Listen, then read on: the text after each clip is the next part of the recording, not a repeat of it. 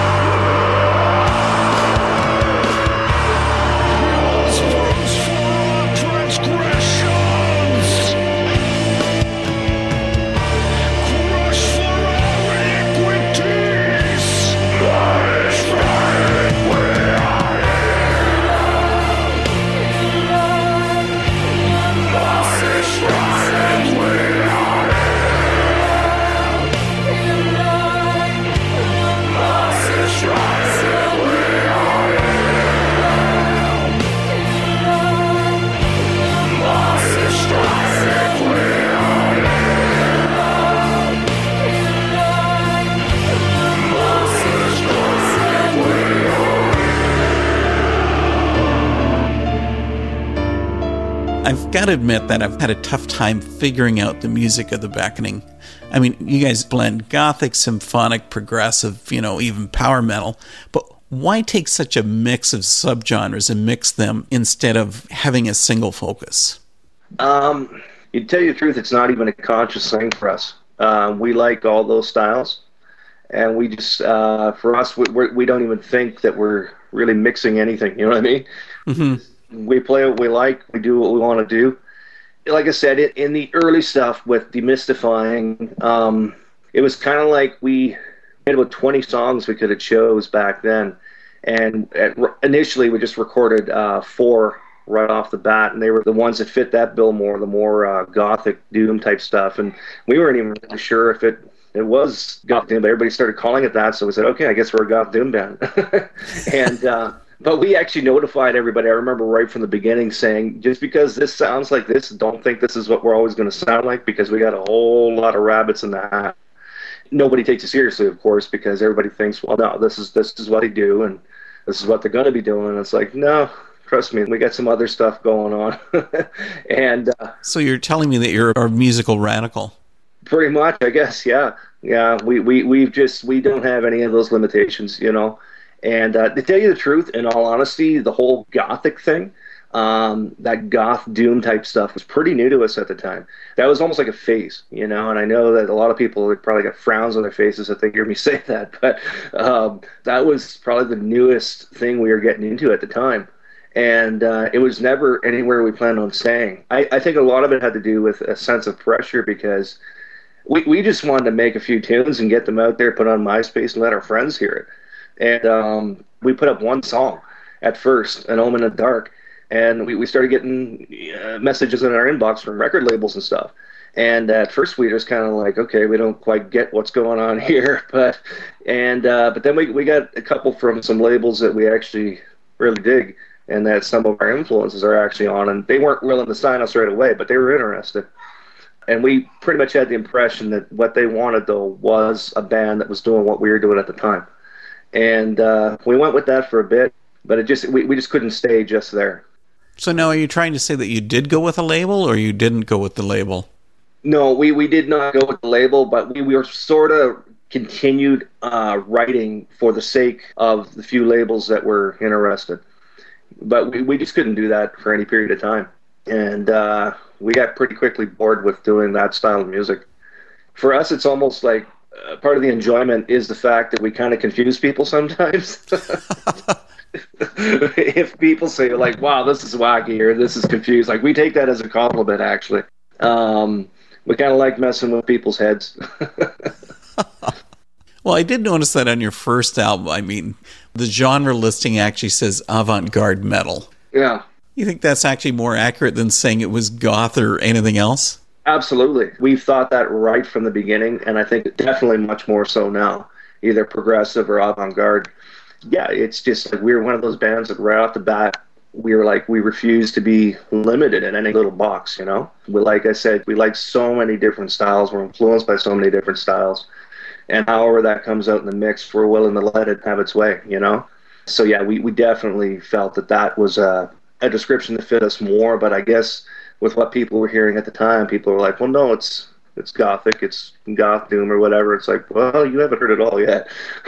Just give us a little more time, and and you you might be uh, thinking differently. Okay, so that covers the musical end of it. But what about your lyrical content? Where do you draw your inspiration? Well, uh, all three of us, now that uh, Eldon is in the band as well, who came on right before the war demo, all three of us are, major students of the Bible. Um, it shapes the way we think. So, very much we have a, Christian worldview, and that plays out in a lot of different ways. You know, um, some of the content is very uh, theological, whereas uh, some of the other stuff is a little bit more experiential. And uh, you know, maybe uh, you're going through a difficult time or whatever, and you, you know, just kind of comes out of a song, right? And it could be that thing. Um, but I, I, would say overall, the content of the beckoning is um, fairly theological, actually, in its content. But uh, we try not to make it too straightforward, um, if that makes any sense. Like it's it's definitely there, but we draw on a lot of metaphors and things of that nature. Can you feel the darkness closing in? Enveloped by shadows, like ice against the skin. Silence stabs like a knife in the dark, despairing in sorrow, afraid of who you are. God, you see through the night, beyond the dark, a glimmer of the light. Come away from that empty place where the blind lead the blind to the gallows of despair.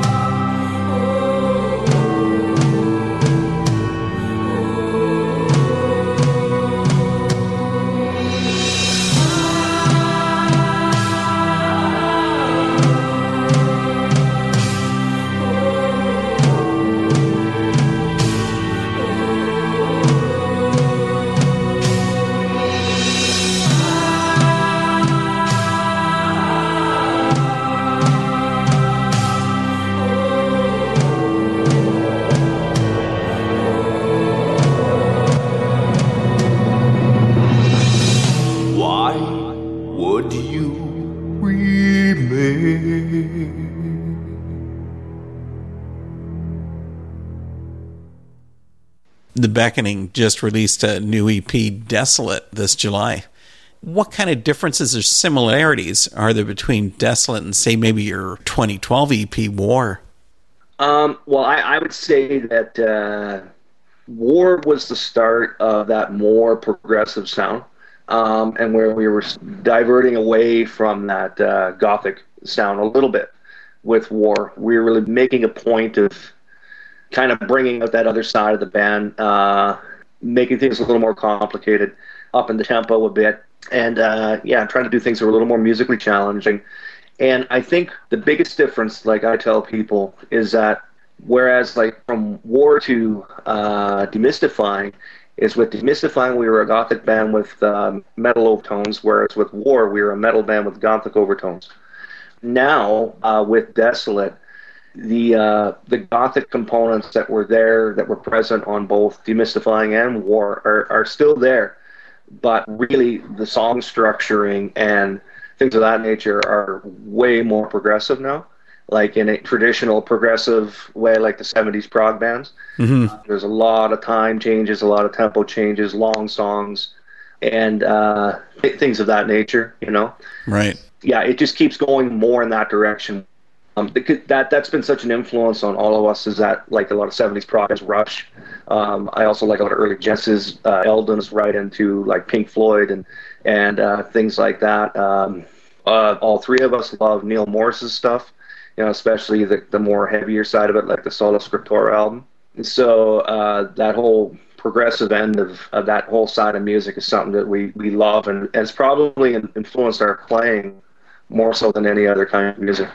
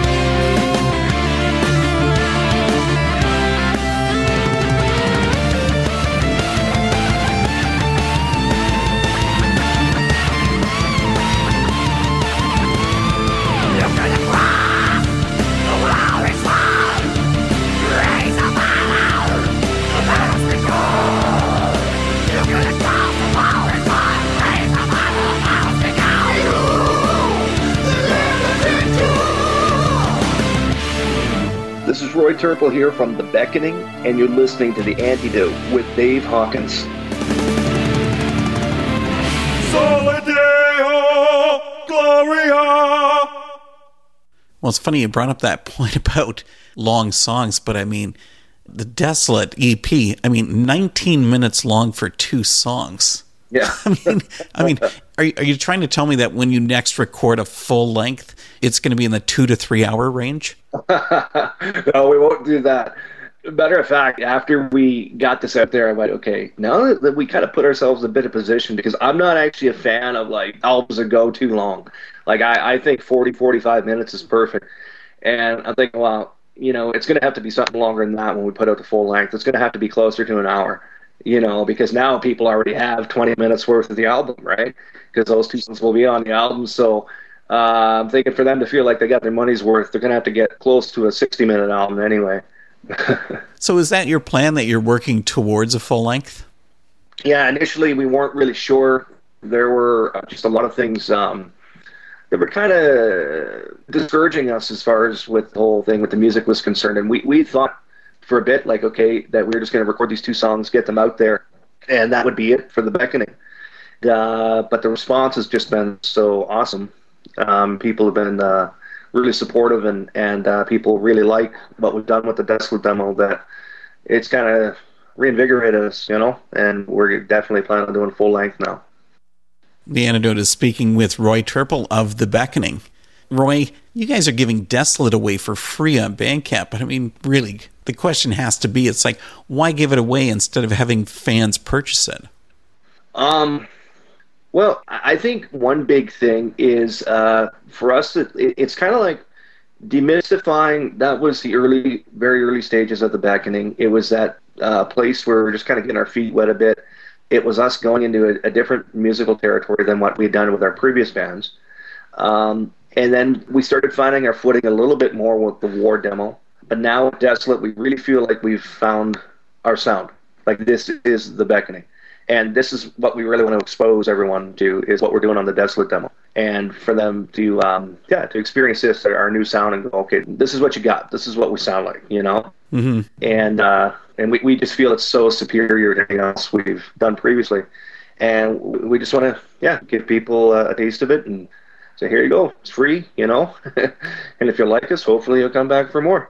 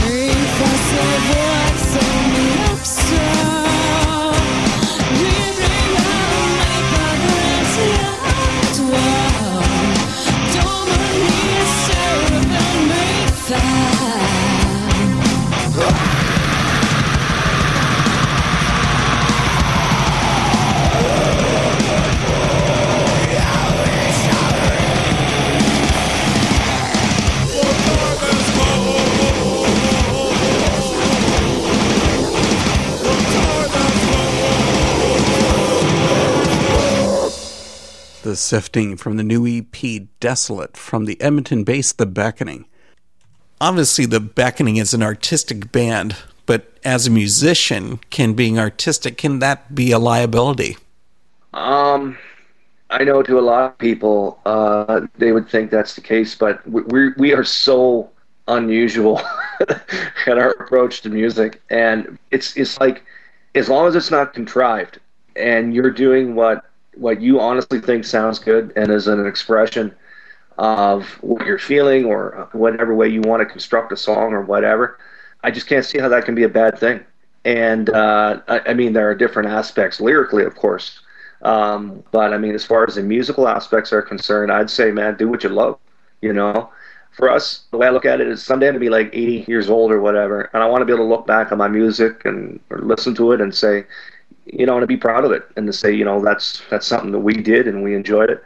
The the thought of making music solely for the purpose of other people, I just don't even understand it.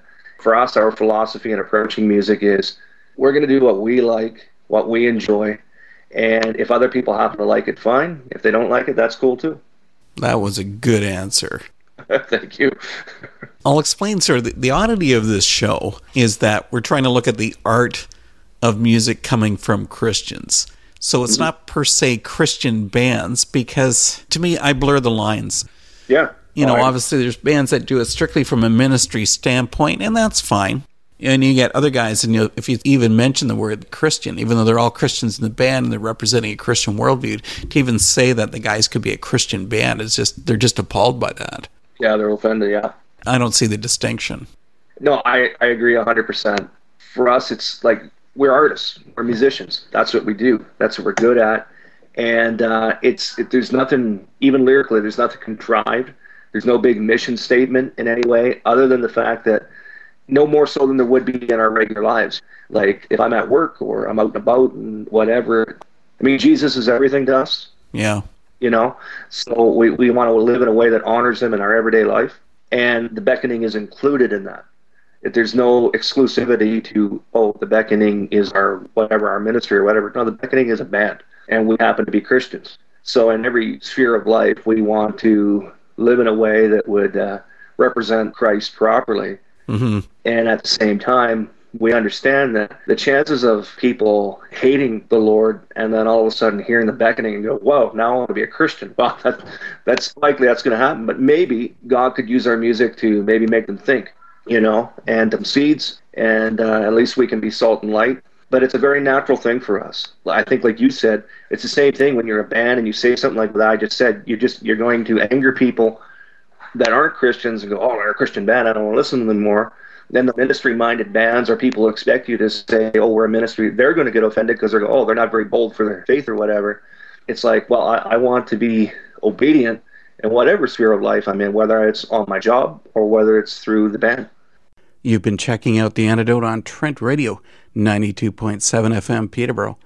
This is going to be the final episode of the summer season for The Antidote, but after a couple weeks off, we will return on September 17th. In the meantime, if you're in need of more music, you can head over to our website, theantidoteradio.com. We had a great talk with Roy Turple of The Beckoning, but we've got a second song from him before we finish up for the night from the new EP. Here's Desolate Sanctuary, and we'll see you in September. We've been speaking with Roy from The Beckoning. Roy, I really got to appreciate your time, and I really appreciate your music. Thank you. Appreciate that. Have a good night and a good week. Yeah, you too, man. God bless.